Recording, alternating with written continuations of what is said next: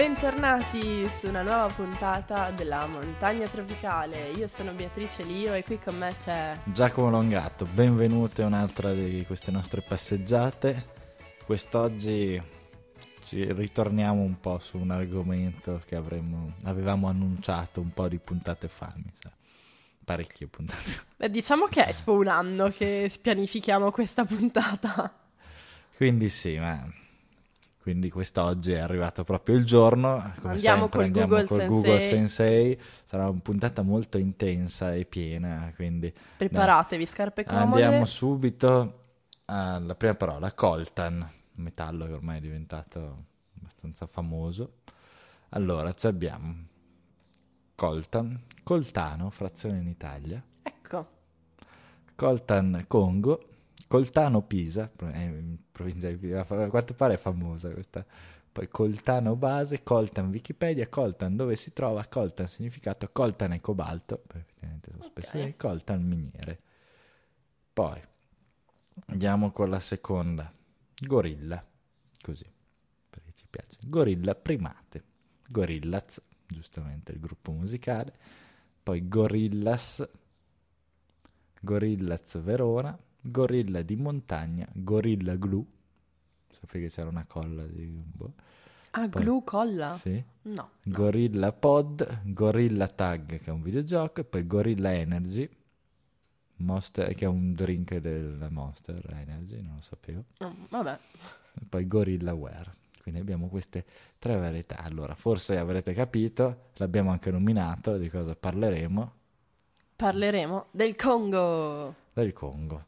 Appunto, c'era già nelle nostre due ricerche, no, mancava la terza ricerca, sono Non è la terza ricerca, però... che era, ormai l'abbiamo annunciata, però, Però- parleremo anche di lui, che era Luca Attanasio, che molti di voi magari se lo ricorderanno. O magari non più, visto che è passato un anno. Forse non più, visto che è passato un anno, però vabbè, ve lo ricorderemo noi nel corso della puntata. Allora, Esatto. Entriamo subito nel vivo del Congo con il primo luogo comune. Qual è Giacomo? allora, in Africa, come ben sappiamo, no, non è l'inizio della barzelletta di Giovanni Giacomo, però vabbè, in Africa, come ben sappiamo, sono pieni di risorse, ma sono poveri. Quindi diciamo che è colpa loro, no? Noi alla fine ci proviamo, però oh, l'Africa è un casino, sono tutte quella marmaglia lì, non so, eh, eh, qua così. Cosa mi dici rispetto a questo fantastico luogo comune, molto po' anche razzista, detto così, però... Eppure, però, è molto diffuso, anzi, anche nei palazzi istituzionali spesso si fanno mille forum per parlare del futuro dell'Africa, eh, tra l'altro creando anche di tutta l'erba un fascio.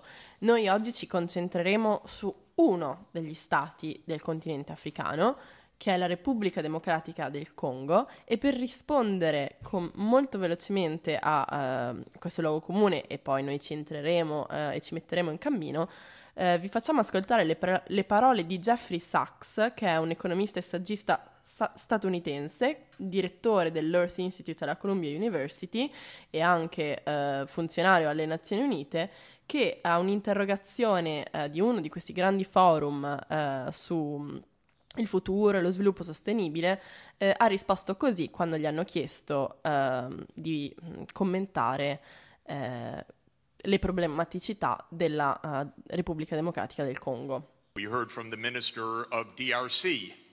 What's wrong with your country?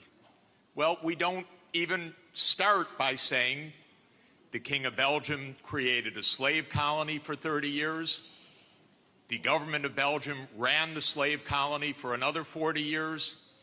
The CIA assassinated your first popular leader, Mr. Lumumba, and then installed another dictatorship for the next 30 years. And then Glencore and others now suck out your cobalt without giving you tax income. We don't reflect on that. We say, What's wrong with you? Why don't you govern properly? And so we have a system, but we need a different system. we cannot turn this over to the private sector. We already did about 100 years ago with the U.S. military behind it.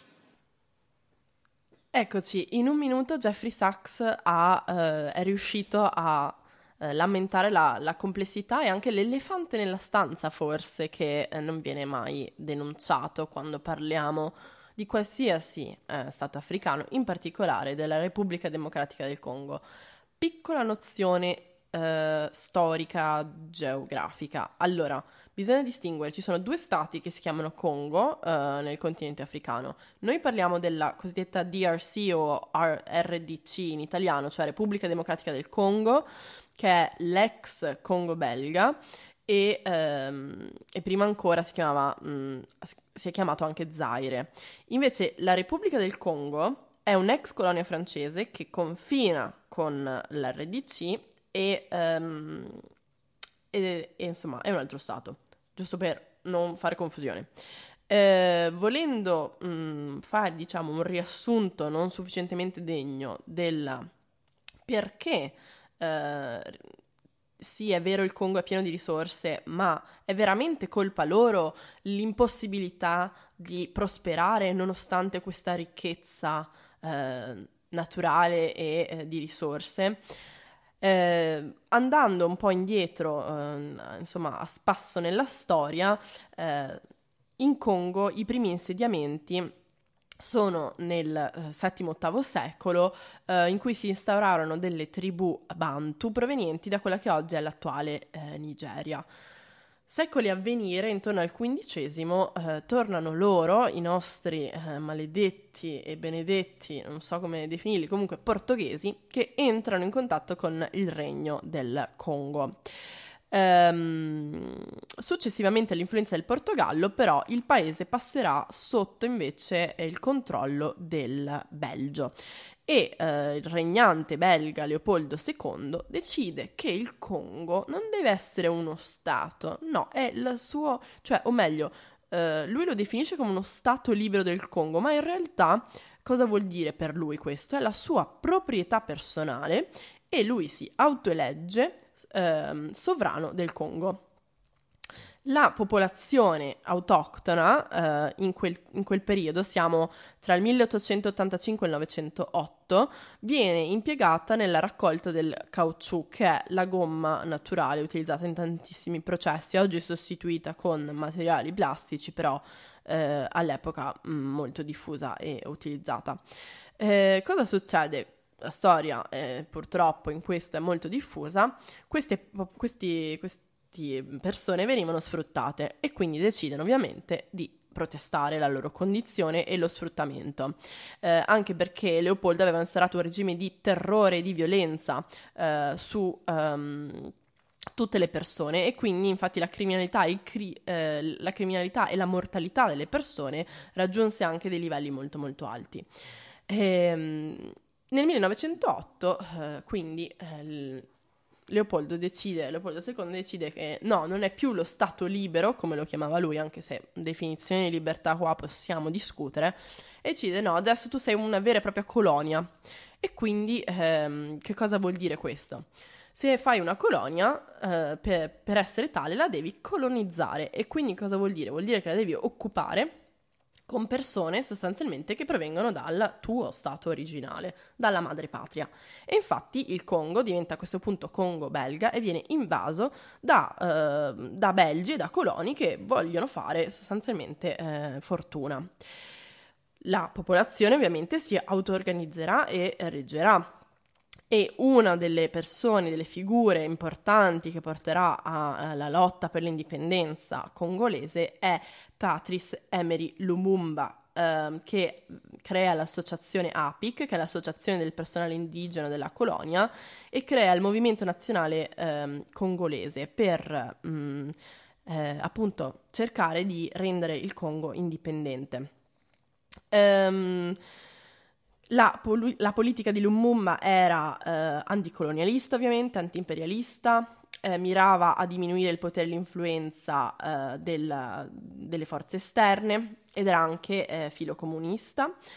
Um, e infatti Lumumba, eh, diciamo che purtroppo non farà, eh, come potete immaginare, una mm, bella fine, ma eh, in uno dei suoi discorsi diceva proprio cosa vogliono i belgi? Essi sanno che senza le nostre ricchezze il loro paese e la loro economia si troveranno in difficoltà e per questa unica ragione e per l'egoismo e la cecità di un gruppo di rapaci provocatori, di uomini che con le loro società anomine succhieranno durante un secolo il nostro sangue, hanno provocato la crisi congolese gettando il mondo sull'orlo della guerra. E, um, nella uccisione di Lumbumba eh, non ci fu solo il Belgio perché si scoprì solo molti anni dopo che ehm, oltre all'ammissione solo nel 2002 della, uh, del, della, parte del governo belgio di aver partecipato alla sua morte, ma um, la CIA, sempre lei, uh, la CIA statunitense aiutò anche finanziariamente gli avversari di Lumbumba e il dittatore che poi succederà in Congo, che è eh, Mobutu, a eh, spodestare questa mh, deriva mh, indipendentista e anti-imperialista. Um, diciamo che appunto poi eh, dopo eh, Lumbumba c'è stato il dittatore eh, Mobutu e eh, abbiamo poi il periodo in cui lo Stato si chiamerà Zaire fino al 97 e poi ehm, a gennaio 2020 alla presidenza c'è un politico di opposizione eh, che si chiama Felix eh, Tshisekedi, Tshisekedi, lo pronuncerò sbagliato, perdonatemi, e ehm, però la eh, influenza da parte degli stati esteri sul Congo non è mai, mai cessata. Infatti è vero, eh, la, l'RDC è pieno di risorse, ne abbiamo veramente di tutto di più. Eh, pensate che il paese è grande circa 8 volte l'Italia e mh, mm, possiede oro, diamanti, uranio, rame, cobalto, legname, stagno, tungsteno, agli idrocarburi, sia il gas che il petrolio. E mh, mm, si stima, eh, pensate, che il, la, la, il valore eh, venale, diciamo, delle, delle, risorse nel sottosuolo del Congo sia di 24 trilioni di dollari. Allora, un trilione sono mille miliardi. Pensate che il PIL degli Stati Uniti ammonta a 20 trilioni ed è il PIL più a, grande del mondo.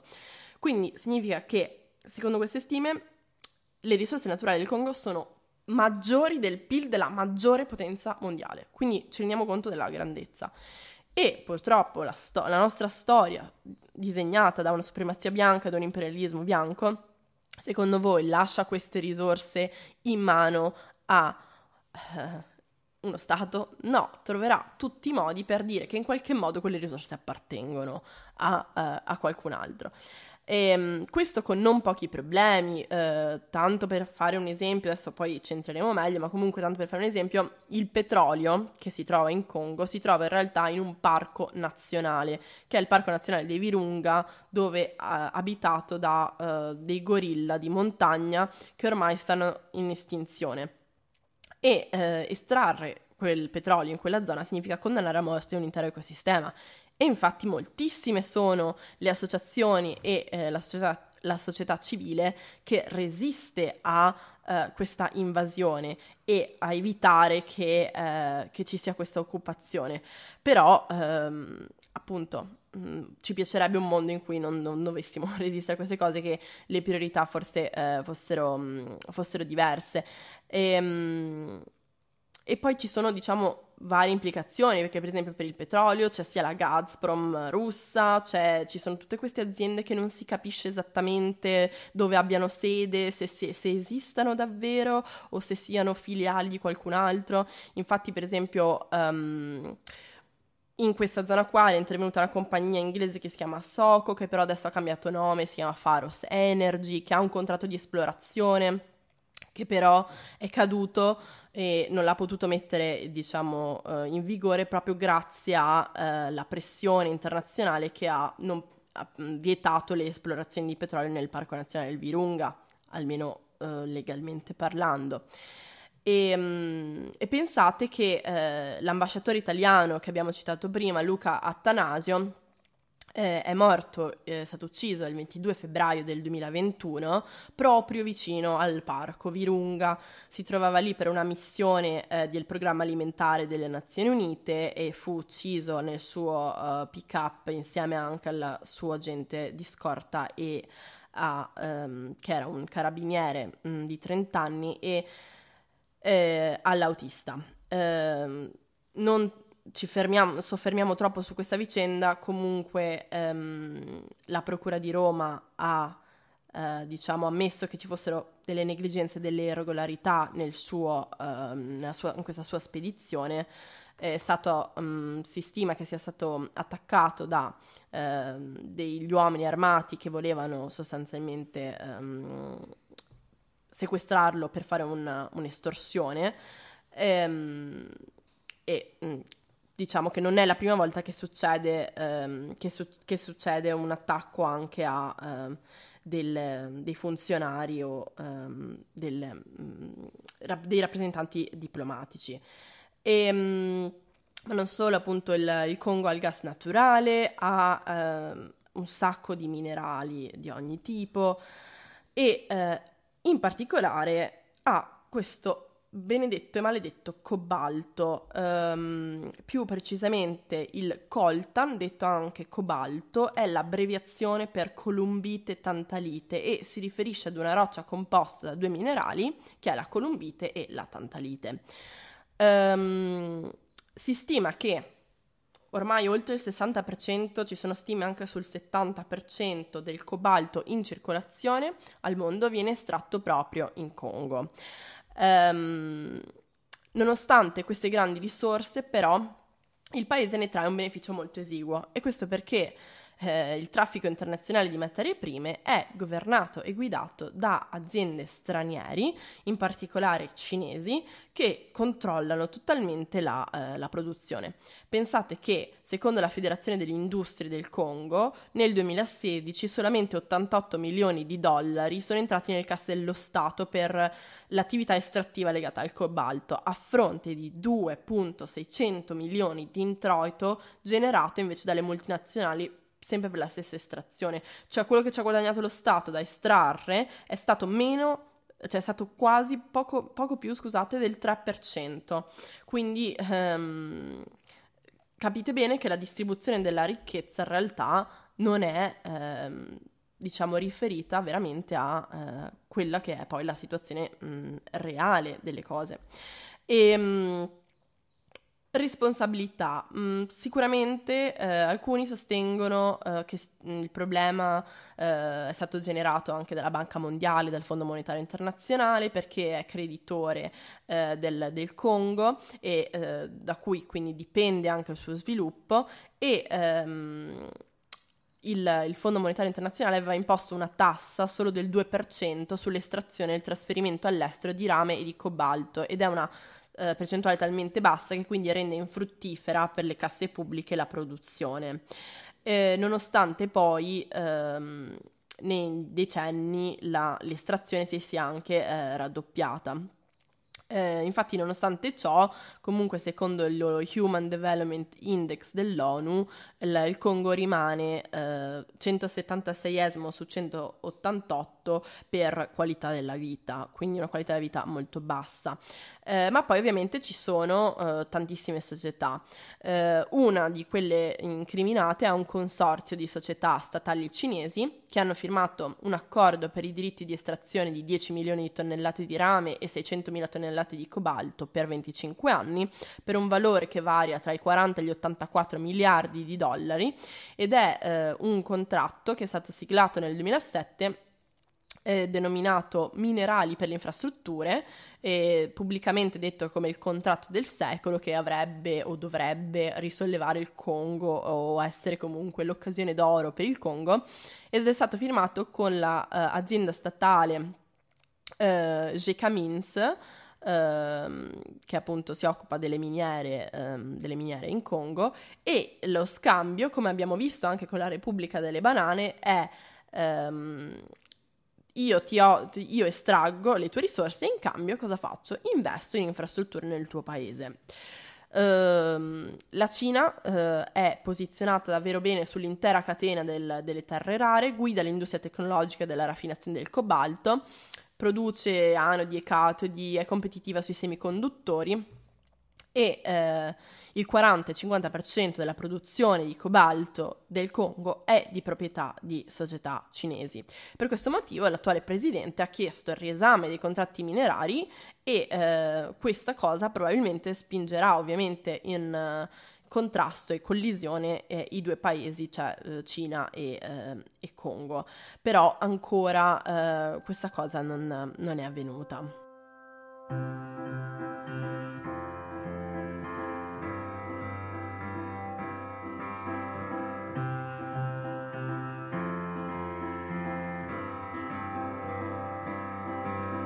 Stay out super late tonight, picking apples, making pies. Put a little something in our lemonade and take it with us. Put half away in a fake empire. We're half awake in a fake empire. Tiptoe through our shiny city with our diamond slippers on. Gay ballet ice. Bluebirds on our shoulders, we're half awake in a fake empire.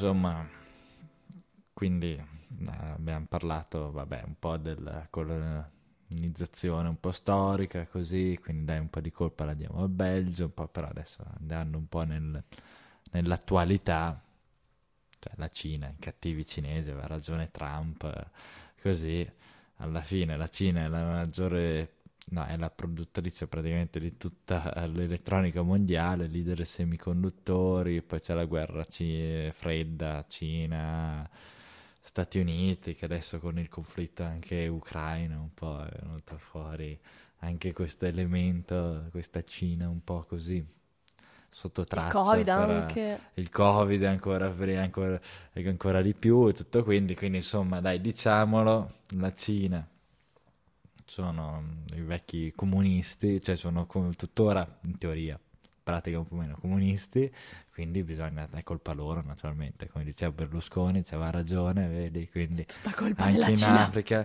il nuovo Berlusconi africano verrà fuori così e dirà, no vabbè. Eh, allora, vediamo se effettivamente è tutta colpa della Cina. Allora, ci sono diverse multinazionali che ovviamente operano eh, sul territorio congolese.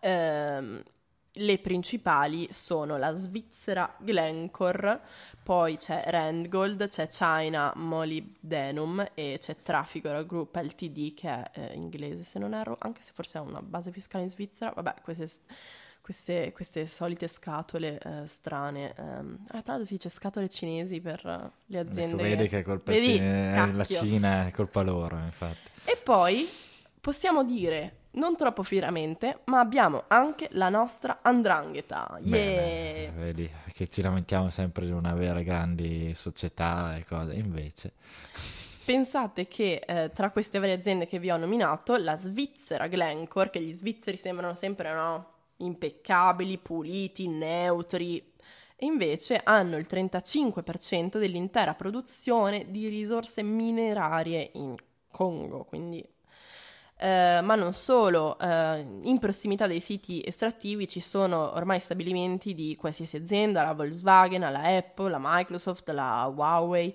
Questo perché? Perché ad oggi il mondo dell'elettronica eh, richiede un- tutta una serie di minerali, di mm, terre rare, tra cui questo maledetto coltan, ehm, che eh, la produzione è talmente impazzita e quindi le multinazionali hanno, sono, eh, diciamo, eh, affamate di tutte queste risorse. E eh, cosa fanno? Le multinazionali pagano dei guerriglieri eh, e li armano per poter controllare i territori dei siti minerari. Inoltre incentivano la corruzione delle autorità locali generando instabilità politiche. Andando a vedere il caso dell'andrangheta, perché immagino eh, possa interessare molti di voi, ci sono state varie testimonianze dai cosiddetti collaboratori di giustizia ancora eh, insomma, nei, nei decenni insomma, passati, eh, senza vabbè, ovviamente fare nomi, anche perché molti di questi sono oscurati. Comunque, eh, dalle alcune testimonianze che abbiamo trovato, si, l- si legge già negli anni 90 eh, s- si sentiva parlare di diamanti, di pietre preziose nello Zaire e quindi ehm, l'andrangheta ehm, decise di concludere degli affari, delle transazioni proprio in Congo. Eh, lo fa in Congo perché così tra l'altro evita la tracciabilità, evita anche la eh, competenza in qualche modo eh, della magistratura italiana e inoltre è un territorio perfetto per andare a ripulire grandi quantità di denaro sporco frutto del traffico di stupefacenti che l'andrangheta ehm, controlla. E ci sono svariate prove documentali su questa cosa, in particolare c'è un accordo di collaborazione tra l'andrangheta e un diplomatico suda- sudafricano in servizio a Roma che ha proprio collaborato con il riciclo di denaro sporco in Congo. Di fatto il Congo è il paradiso delle mafie perché ci sono guerre civili, perché la politica è molto corrotta, si alternano dittatori a presidenti che cercano di cambiare un po' le cose, ma poi tra colpi di Stato e ingerenze estere non riescono a rimanere eh, al controllo del loro paese. Ehm, Inoltre eh, l'andrangheta ha anche eh, contatti con i miliziani congolesi per vendere droga e armi e in cambio ottiene cobalto che sa che è facilmente rivendibile poi sui mercati occidentali. Diciamo che si sono create delle alleanze criminali impensabili tra eh, anche i clan calabresi con clan cinesi che operano in Congo, cioè proprio un, grande da film, cenone, ma un cenone in famiglia, sì, Quelle veramente. storie da film sulle mafie. quella-. Sì, assolutamente. Quindi, eh, sì, tutta colpa della Cina, ma diciamo che qua la tavola ha tante sedie. Ci siamo anche noi. Ma eh, poi eh, c'è anche proprio la compagnia eh, mineraria pubblica, ehm, s- insomma statale del governo congolese che gestisce anche tutte le concessioni minerarie, che è la GECAMIN. Ehm, è stata denunciata da una ONG britannica, la Global Witness, che ha pubblicato un report eh, che si chiama eh, Regime Cash Machine, che significa il bancomat del regime, letteralmente, eh, in cui l'ex presidente Kabila, ex presidente congolese, sulle ricostruzioni fatte sarebbe stato uno dei membri dell'ampia rete corruttiva in cui sparivano milioni di dollari di royalties e, conce- e eh, sostanzialmente quando ottieni una concessione di pagare una sorta di canone allo Stato che ti permette di estrarre. Tutti questi pagamenti che è proprio gli elementi su cui si fonda anche eh, la possibilità di guadagnarci per uno Stato Uh, venivano um, pagate al governo e poi però um, sparivano o uh, venivano utilizzati non a, a, scopo di servizi pubblici e per qualsiasi necessità uh, diciamo del, dello Stato, bensì la GKMIN che gestiva tutti questi soldi ha dato la priorità a debiti da saldare con amici del presidente o a erogare prestiti a persone che, eh, con cui avere un tornaconto e non pagava per esempio i propri dipendenti o non eh, reinvestiva in servizi pubblici. Inoltre, a un certo punto, la GKMIN non ha pagato i dividendi al governo, che è l'unico azionista, essendo una società al 100% pubblica, e all'anno versa ormai meno di 20 milioni di euro. Um, quindi una cifra irrisoria rispetto ovviamente al, al, al mercato complessivo. E, um, e, quindi pure le tasse che dovrebbero essere pagate al governo in qualche modo spariscono.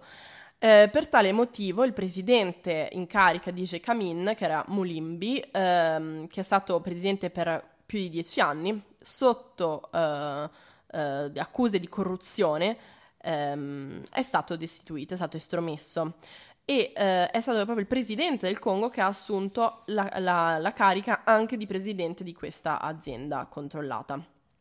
Um, però questo Mulimbi in realtà, per quanto sia stato estromesso, uh, non è sufficiente estromettere diciamo dalla carica presidenziale di una società per farlo sparire, perché Mulimbi ha creato un vero e proprio stato parallelo, eh, quindi eh, è inoltre anche supervisore del mercato dell'estrazione di cobalto informale, quel cosiddetto estrazione artigianale, cioè eh, una sorta di economia in nero eh, delle, dell'estrazione mineraria che eh, si occupa del 30% dell'estrazione globale, ehm, dell'estrazione scusate, ehm, nazionale del, ehm, delle risorse minerarie, in particolare del cobalto.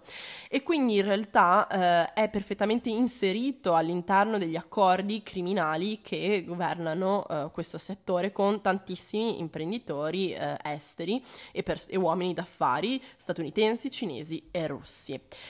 Um, ma non solo, abbiamo anche eh, gli Stati Uniti, ovviamente. Infatti eh, c'è proprio un conflitto effettivamente per co- il controllo dell'estrazione del cobalto in Congo. Come sapete, eh, avrete sentito, insomma, gli Stati Uniti e la Cina si combattono no? anche questa lotta a chi è più bravo a, eh, nell'elettronica e nell'intelligenza artificiale, eccetera, eccetera. E ehm, proprio a partire del 2016 si sono intensificati, ci ricorderemo, queste tensioni. Um, una delle più grandi miniere di cobalto del mondo uh, è passata dalle mani statunitensi della Freeport McMoran alla China Molybdenum che abbiamo visto prima. E um, questo affare è stato un affare da 2,6 miliardi di dollari che eh, l'ha uh, gestito un Equity Investment Fund uh, Management Company di Shanghai, nota come BHR e eh, pensate un po' che questa società era stata fondata proprio tre anni prima, nel 2013, da tre statunitensi. Uh, uno di questi è Hunter Biden, che è niente poco di meno che il figlio del presidente dell'attuale uh, Joe Biden. Um, quindi uh, diciamo che mh, Cina e Stati Uniti insomma si sfidano in questa sorta di, di, di, guerra fredda con utilizzo di soft power, pressioni politiche, ritorsioni economiche e operazioni eh, informatiche. E eh, quindi mentre Biden, Joe, eh, da un lato mostra il suo lato ideologico nel bacchettare la Cina, eh, suo figlio invece si occupa di quella che viene chiamata anche la realpolitik, cioè fa affari no, con, con, i cinesi. Ehm, questo, boh, questo spettacolo, diciamo, green globale assume perciò una tutt'altra impressione.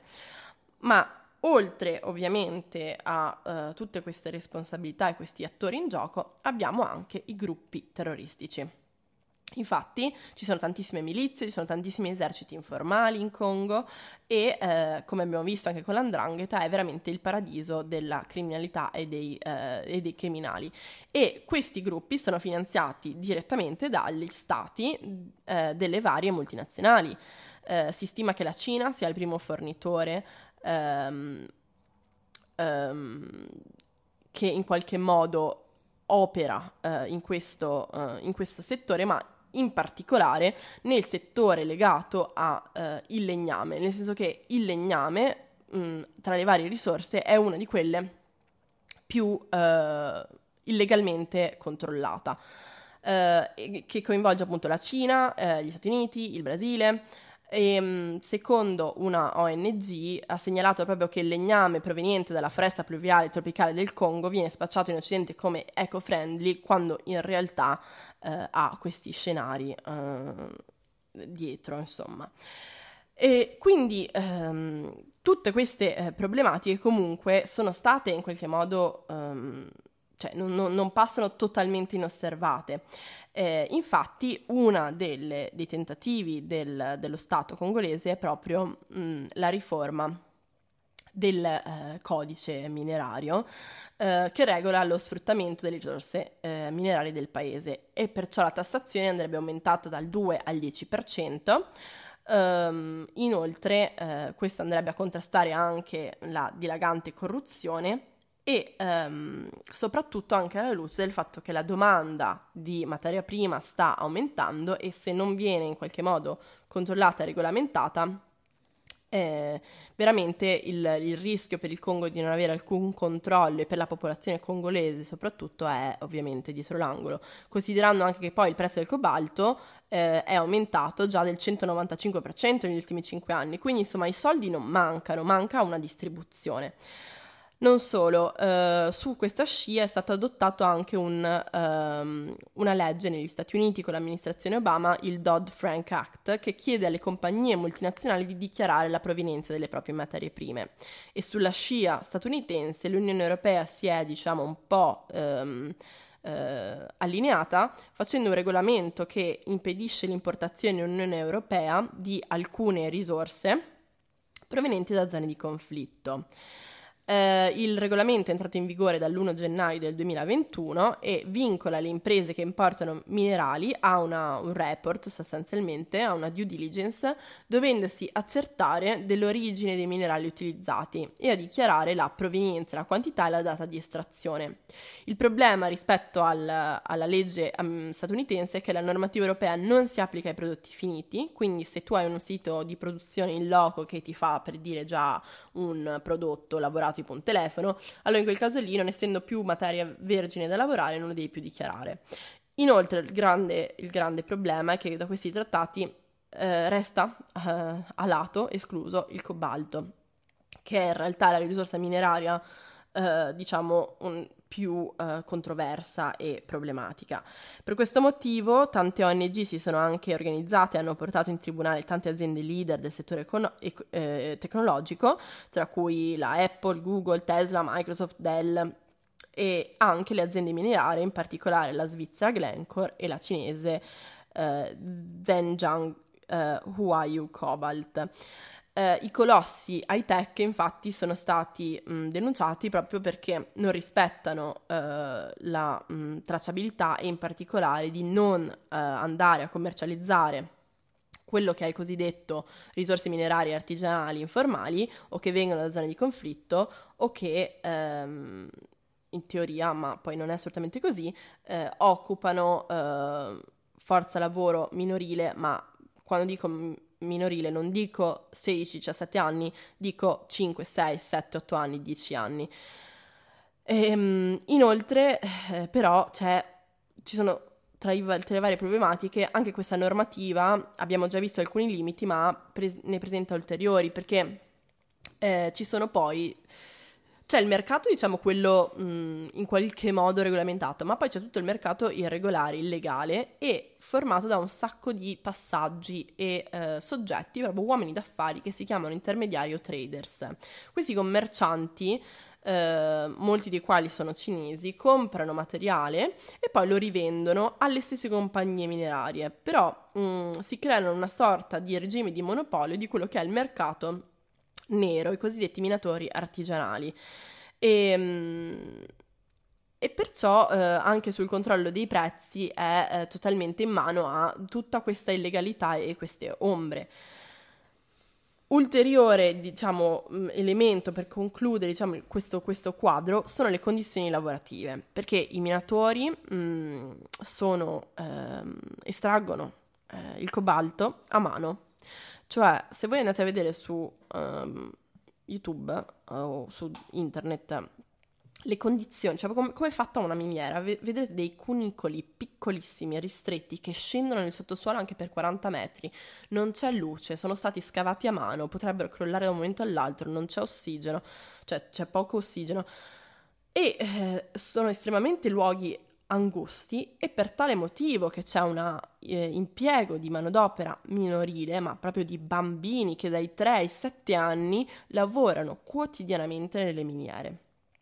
E, ehm, infatti, del, pensiamo anche che della popolazione congolese eh, il 56% sono minori e l'80% dei bambini e delle bambine congolesi non ha diritti legati all'infanzia ed estraggono principalmente cobalto. In particolare, una delle zone più eh, in cui c'è una massiva presenza di miniere di, di, di, di, cobalto è la zona del Kolwezi, la città del Kolwezi, che è la capitale mondiale delle terre rare nella zona del Kivu. Um, qui uh, i bambini lavorano con dei ritmi uh, di ore allucinanti, non hanno alcuna protezione e hanno salari pari a 2 dollari al giorno. Uh, scavano queste miniere a mani nude, trasportano sacchi dai 20 ai 40 kg, soffrono di tantissime malattie e inoltre eh, i, i, danni anche proprio di bambini nati con malformazioni, con varie malattie, sono, mh, mm, sono diffusissime. Eh, nascono con mani deformate o macrocefalie e mm, inoltre è stato registrato anche dall'Università di Lubumbashi ehm, che mh, mm, ci sono dei danni persino anche nel DNA dei neonati, anche perché poi tutto l'ambiente è tossico eh, perché per l'estrazione servono anche un sacco di sostanze chimiche eh, che sono altamente tossiche e infatti le concentrazioni di cobalto anche nelle urine dei, dei bambini è altissima, più la polvere eh, tossica che c'è nell'aria. Um, e il cibo anche stesso viene contaminato da questa, um, da questa situazione. Quindi veramente la situazione è uh, terribile e um, le responsabilità sono, diciamo, non solo cinesi, sicuramente, comunque una cosa è certa, non sono, sono congolesi fino a un certo punto. C'è un controllo da parte dell'estero, eh, di multinazionali estere, con la connivenza e addirittura la partecipazione di degli stati eh, occidentali e quindi anche di noi, anche di singoli u- uomini, eh, capi di Stato, uomini di Stato o in qualsiasi posizione affaristica che generano un'economia in Congo mh, mm, terribile a dire poco.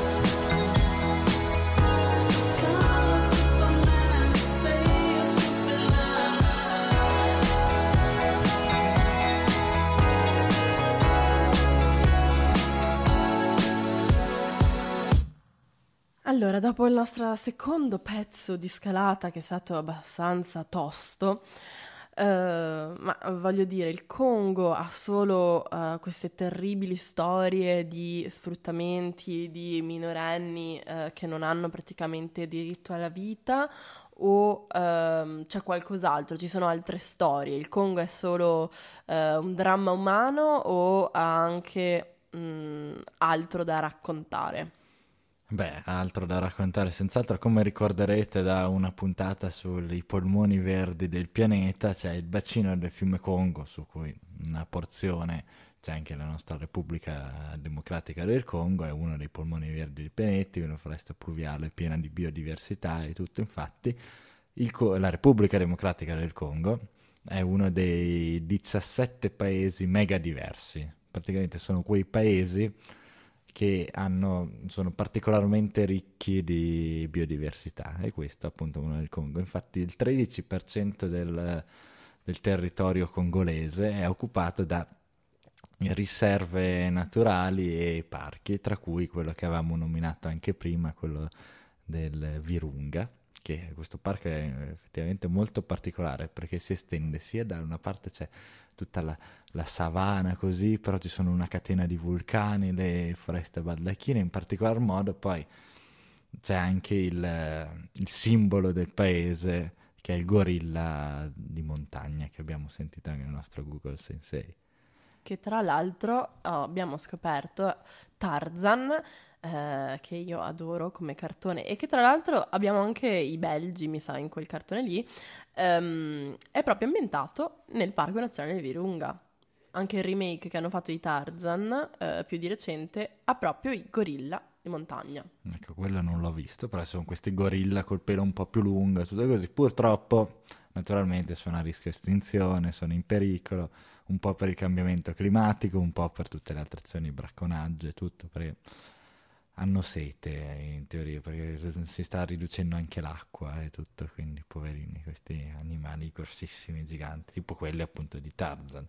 Poi sempre in questo parco che adesso veramente ci sono questi vulcani attivi, quindi sai che il vulcano comunque appena qua, quando non erutta così ti dà molta ricchezza alla terra, tutto così. Minerali, fertilità. Eh, sì, e appunto poi ci sono il, il gruppo più grande di ippopotami 20.000 individui di ippopotami, quindi è una cosa straordinaria così. Però un altro, poi ci sono altri parchi che sono sui nove parchi nazionali più due riserve faunistiche. Una in particolare è questa, la riserva faunistica degli okapi. Tu hai mai sentito nominare questo animale? No, no. effettivamente non l'avrai mai sentito nominare perché questo animale è un animale endemico che si trova solo in una parte, appunto nella sua riserva faunistica, purtroppo ci sono tra i 10.000 e i 50.000 esemplari, quindi non sono tantissimi, si ritrova in, solo in una parte della Repubblica Democratica del Congo. Però la particolarità di questo capi è che è stato tipo oggetto dai, delle criptozoologi all'inizio dell'Ottocento come l'unicorno del, dell'Africa, perché si mormorava di, di questo unicorno, di questo animale ancora sconosciuto a inizio Novecento e così particolare tutto. Praticamente questa storia inizia tra l'altro da uno che probabilmente avranno preso spunto per le no, fino a un certo punto per gli esploratori di Tarzan però perché più o meno il periodo è quello di questo giovane Harry Morton Stanley questo famoso esploratore dopo che ha combattuto anche nella guerra di secessione americana dopo essere nato nei quei bellissimi orfanotrofi di, descritti da Dickens dove ha subito le peggiori cose probabilmente. Lui praticamente è diventato giornalista alla fine della guerra nel 1866 poi viene spedito come inviato in Medio Oriente e poi alla ricerca del famoso dottor Livingstone che era scomparso quindi viene mandato proprio in, nella, foresta pluviale eh, tropicale e Beh, lui si vendica un po' sui poveri portatori che trattava in modo particolarmente violento e brutale anche per l'epoca, quindi un po' non un soggettino del tutto, però praticamente dopo aver fatto questa cosa e incontrato, trovato finalmente il dottor Livingstone, su, pronunciando anche la famosa frase il dottor Livingstone suppongo, così nel mezzo della foresta, così falcidiato un po' di gente, inizia la sua carriera di esploratore e inizia a fare per conto del re Leopoldo II del Sembra Belgio, lui. il nostro amico, il, a conquistare il Congo, così a, a facendo l'esploratore. E praticamente nei suoi resoconti di viaggio di, parla di questi popoli Wambuti, o i Wambuti, che sono i pigmei, in teoria, che conoscevano un asino che chiamavano Atti. Dicono che a volte lo catturavano, scavando buche profonde, è incredibile come riescono a trovare da mangiare, atti mangiano foglie, tipo, quindi questa cosa apparentemente irrilevante non passa inosservata e tutti impazziscono, ma cos'è questo animale, questo atti che non conosciamo, non conosciamo, tutto così, quindi viene nominato in varie queste creature leggendarie che ipotizzava questa specie di unicorno, perché le perché c'ha delle corna che viste boh, magari una cosa un po' storta, in realtà sono due come i cervi, però vabbè. Però vabbè vedendolo arriva, in libertà. Vedendolo in libertà, quindi a un certo punto arriva un altro nuovo esploratore che era anche governatore dell'Uganda, questo Johnston, che però era un po' buonario con gli indigeni, al contrario di Stalli, quindi era un attimo buono, che viene proprio dal, dall'autorità della loro Congo belga che chiese l'aiuto per, di Johnston per salvare un gruppo di indigeni. Perché praticamente questo gruppo di indigeni era stati rapiti da un impresario tedesco che li voleva utilizzare come boh, fenomeni del baraccone, portarli a Parigi, in giro per il mondo, tutto così e praticamente questo li salva, ma nel suo uomo in qualche modo li salva e questi qua gli parlano di questo animale chiamato, eh, chiamato Atti dico, e si fanno portare da, cioè, questo unicorno. Li, questo unicorno e loro lo conoscevano benissimo naturalmente, però vabbè per l'Occidente era sconosciuto, era questo unicorno.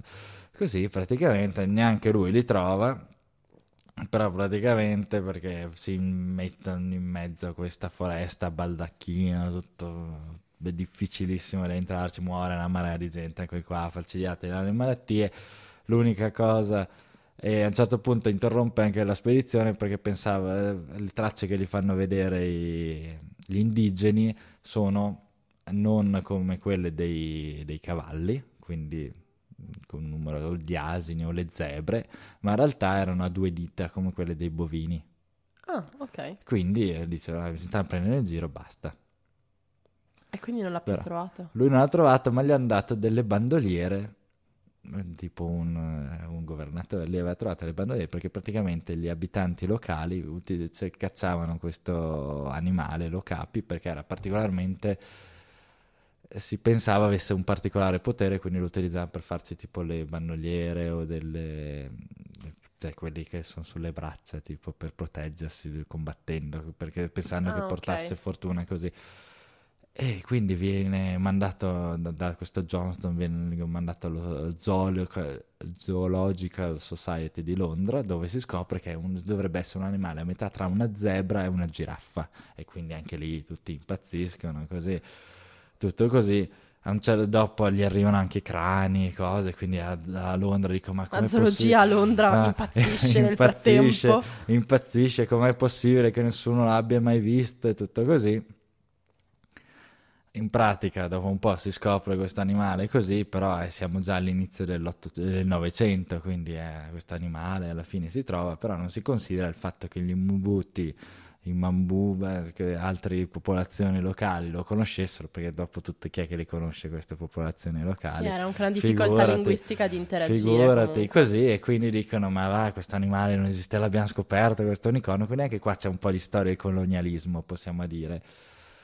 Però in pratica, in realtà, se, se- se gli archeologi e gli zoologi parlassero ogni tanto, si è scoperto che a Persepoli, nel palazzo di, di Dario il Grande, praticamente risalente al, quarto, al VI secolo a.C., nella grande sala di ricevimento ci sono vari bassorilievi risulta anche questo animale. Quindi l'avevano scoperto Quindi un po' di l'avevano scoperto prima. un po' di tempo prima, dove probabilmente ai tempi era molto più esteso come la sua la popolazione, non era limitata in questa piccola parte del Congo, quindi anche qui abbiamo purtroppo una storia di colonialismo e di Bianchi eh, che arrivano bianchi e dicono arrivano, tu che- indigeno portami dall'animale. dall'animale e così e poi eh, anche appunto di poverini questi animali che probabilmente prima erano sparsi in giro per tutta l'Africa sono rimasti pochi esemplari ultima cosa perché non vi ho detto effettivamente come è fatto questo animale andate, è molto curioso effettivamente andatelo a guardare perché abbiamo detto che a metà da una zebra è una perché praticamente c'ha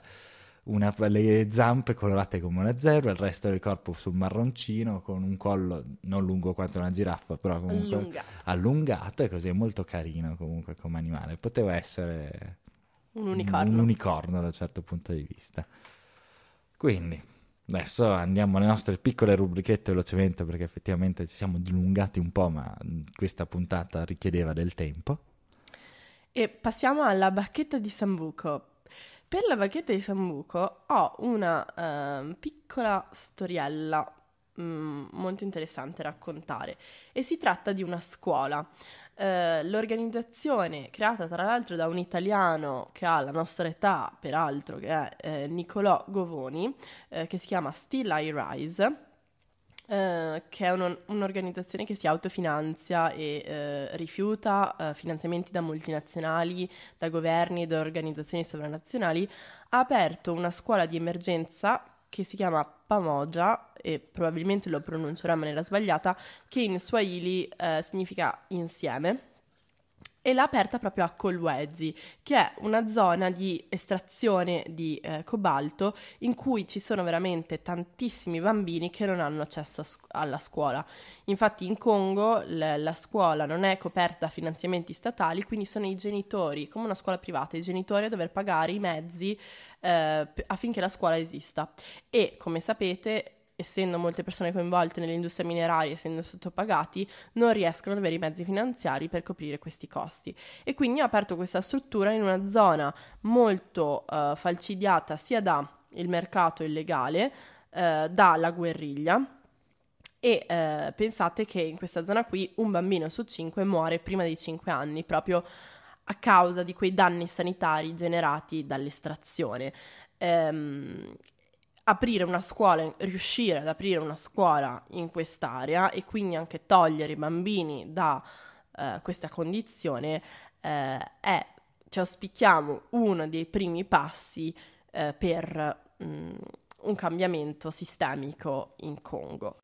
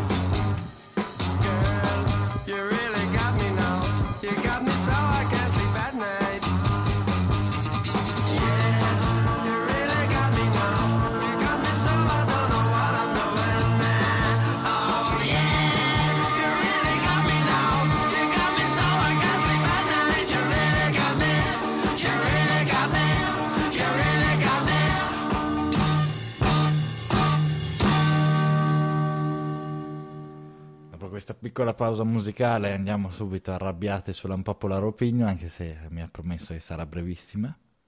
Sarà molto breve, in realtà la mia sarà una domanda barra provocazione che vi lancio perché ovviamente la situazione in Congo, anche cercare i dati per questa puntata è stata comunque anche una sofferenza personale perché le storie da leggere e anche i dati sono drammatici e comunque tutti ci sentiamo in qualche modo coinvolti perché guardi il telefono e dici c'è del sangue Mm. qua dietro. Ehm, quindi la domanda che vi pongo è che cosa accadrebbe secondo voi nel mondo se si ponesse fine a questo saccheggio indiscriminato di ricchezze nel continente africano e in questo caso nella Repubblica Democratica del Congo e si iniziasse seriamente a pensare a un nuovo modello di sviluppo economico, energetico, ehm, capace quindi di coniugare il diritto, dei- il rispetto, scusate, dei diritti umani e la tutela dell'ambiente. Lancio. bella domanda, lanciata Vi così. lancio, cominciate a riflettere. Intanto, mentre riflettete o per stimolarvi alla riflessione, ci abbiamo il nostro praticosamente anche stavolta su questa puntata, se volete approfondire vari punti. Sì, esatto, vi consigliamo il film documentario Virunga che trovate anche su Netflix, proprio sul Parco Nazionale del Virunga, su tutte le lotte che ci sono state per impedire l'estrazione petrolifera e comunque mh, la, la situazione al di là del petrolio ehm, è di una forte militari- militarizzazione di quell'area. eh, con aggressioni agli indigeni, agli esemplari eh, animali, eccetera. Ehm, per quanto riguarda invece eh, questione minerario, eh, questo è un piccolo consiglio. Eh, oltre che provate a cercare su YouTube eh, banalmente, comunque tro- io- noi abbiamo trovato un reporter francese che si chiama Charles Villa, che ha realizzato un reportage per eh, un'agenzia di comunicazione francese che si chiama Brut eh, X e ha filmato un documentario nella zona del Kivu, che è una delle zone pure fortemente a estrazione mineraria.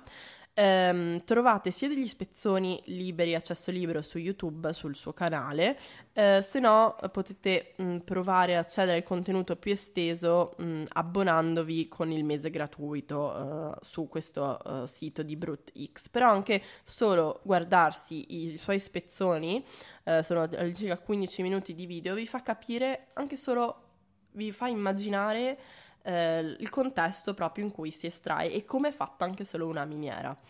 Eh, un, altro, mm, un altro consiglio è la lettura del libro The Power of Women, che è scritto dal un medico eh, congolese che si chiama Denis Mukwege, Mu- che lo pronuncerò sicuramente sbagliato, che è un medico ginecologo che dal 1998 ha aperto a Bukavu il Panzi Hospital, che è un ospedale che si occupa di curare le donne fisicamente e psicologicamente eh, vittime di stupro e delle peggiori violenze, perché noi ne abbiamo parlato, ma purtroppo la, eh, il il più classico crimine di guerra eh, o crimine che viene compiuto in zone militarizzate è proprio la violenza sulle donne, eh, che va dagli stupri a ehm, violenze sessuali di ogni tipo, con delle storie veramente eh, terribili che non vi raccontiamo per non, ehm, diciamo, distruggervi cerebralmente, però eh, vi assicuro che leggerle è stato eh, qualcosa anche di difficile immaginazione per la, per la violenza.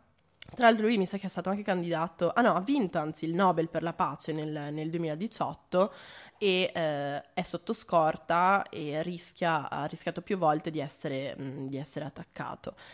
Ehm, un'altra cosa sul cobalto, esiste una, f- la Fair Cobalt Alliance, mh, su quale però anche qui le informazioni che abbiamo su internet arrivano fino a un certo punto.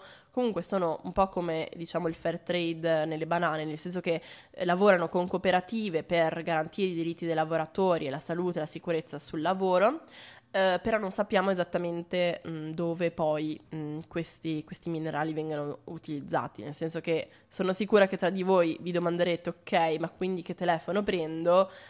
Esiste il Fairphone, eh, che in teoria non ha, eh, assicura di non avere minerali macchiati di, di sangue dietro. Esiste il fatto che potremmo cambiare un po' di meno il telefono e gli apparecchi elettronici, prenderli magari usati. E, mm, e questi sono un po' di consigli per approfondire, ecco. Questo direi che anche questa puntata tropicale ne noi ci immaginiamo un po' nella montagna dei Monti Virunga, e della riserva de- del Virunga, quella che abbiamo nominato prima. E possiamo concluderla. Siamo arrivati alla vetta, è stato difficile, eh, speriamo di avervi appassionati. Se potete, diffondete tutte queste informazioni, diffondete questo podcast, iscrivetevi su Spotify, tutto quello che può aiutare. E alla prossima! Alla prossima.